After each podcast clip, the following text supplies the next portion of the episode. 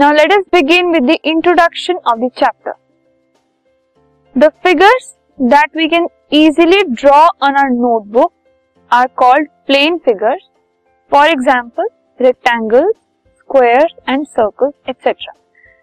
अब for example आपके पास एक पेन और एक पेपर है अगर पेन और पेपर के यूज़ से आप एक रेक्टेंगल बना पा रहे हो एक स्क्वायर बना पा रहे हो एक ट्रायंगल बना पा रहे हो सर्कल बना पा रहे हो, ठीक है?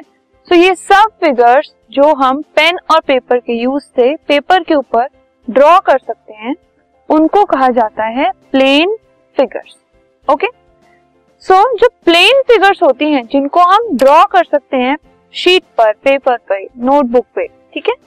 उनके हम पेरीमीटर्स और एरियाज़ निकालते हैं। So perimeters and areas they are related to these plane figures fine तो इन सब प्लेन फिगर्स की हमें साइड्स पता होती हैं डायमेंशन पता होती हैं, जिनको यूज़ करके हम उनके पेरीमीटर्स और एरियाज़ अभी तक निकालते आए थे। ओके तो ये सब हमने अपनी अर्लियर क्लासेस में स्टडी किया था। फॉर एग्ज़ाम्पल अगर एक रेक्टेंगल है हमारे पास A B C D okay तो ये जो रेक्टेंगल है, अगर इसकी साइड एक है मेरे पास फाइव सेंटीमीटर और दूसरी है फोर सेंटीमीटर तो इसका अगर मैं perimeter निकालूँगी that will be two L plus B और अगर मैं एरिया निकालू that will be length into breadth fine so इस तरीके से हम एरिया एंड पेरीमीटर्स निकालते थे प्लेन फिगर्स का.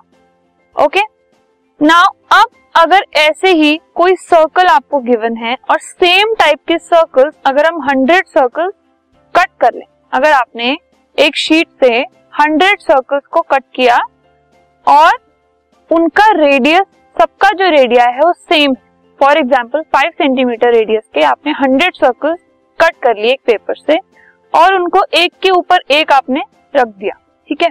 एक सर्कल उसके ऊपर दूसरा सर्कल उसके ऊपर तीसरा, ऐसे करके आपने हंड्रेड सर्कल्स की स्टैकिंग कर दी, ठीक है?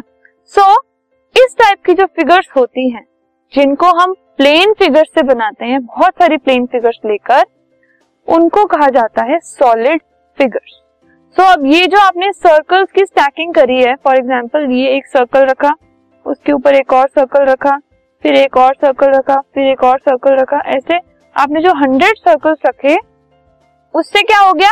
एक हाइट वाली एक ऑब्जेक्ट बन गया. एक ऐसा ऑब्जेक्ट बन गया जिसकी एक हाइट है. ठीक है? सो उसको कहा जाता है एक प्लेन सॉरी एक सॉलिड फिगर सो so, वो जो सॉलिड फिगर है वो किससे बनी? प्लेन फिगर्स के यूज़ से बनी। ओके सो इसी तरीके से अगर हम ऐसी बहुत सारी प्लेन फिगर्स को कट कर दें सेम शेप की जैसे हमने सेम शेप के सेम रेडियस के सर्कल्स कट किए। ऐसे अगर मैं सेम डायमेंशन के रेक्टेंगल्स को कट कर लूँ सेम डायमेंशन के ट्रायंगल्स को या फिर स्क्वायर्स uh, को कट कर लूँ सो so, उनको स्टैक करने के बाद एक के ऊपर एक लगाने के बाद हमें जो फिगर ऑप्टेन होगी that is a solid figure now similarly if we cut out many of these plane figures of same shape and size from cardboard sheet and stack them up in vertical pile मतलब vertically हम उनको एक के ऊपर एक खड़ा कर दें एक के ऊपर एक रख दें तो सॉलिड फिगर हमें मिलेगी जैसे कि क्यूब क्यूबॉइड सिलेंडर एटसेट्रा ठीक है? क्यूब क्यूबॉइड सिलेंडर ये सब सॉलिड फिगर्स है। अगर हम बहुत सारे रेक्टेंगल्स को एक के ऊपर एक रख देंगे तो हमें क्यूबॉइड मिलेगा। अगर हम स्क्वायर्स को रख देंगे तो हमें क्यूब मिलेगा। अगर हम सर्कल्स को रख देंगे तो हमें सिलेंडर मिलेगा। ठीक है? सो इस तरीके से सॉलिड फिगर्स बनती हैं। और ये जो सॉलिड फिगर्स होती हैं, इनके लिए हम पेरीमीटर भी नहीं निकालते, ना ही एरिया निकालते हैं बट हम उनके लिए सरफेस एरिया और वॉल्यूम्स फाइंड आउट करते हैं। सो so, ये डिफरेंस है प्लेन फिगर्स में और सॉलिड फिगर्स में। एंड जो सरफेस एरियाज़ एंड वॉल्यूम्स आपका चैप्टर है उसमें जो सरफेस एरिया एंड वॉल्यूम हम फाइंड आउट करेंगे वो हम अलग अलग सॉलिड फिगर्स के लिए फाइंड आउट करेंगे प्लेन फिगर्स के लिए नहीं। So this was the basic introduction of the chapter will now begin with our first topic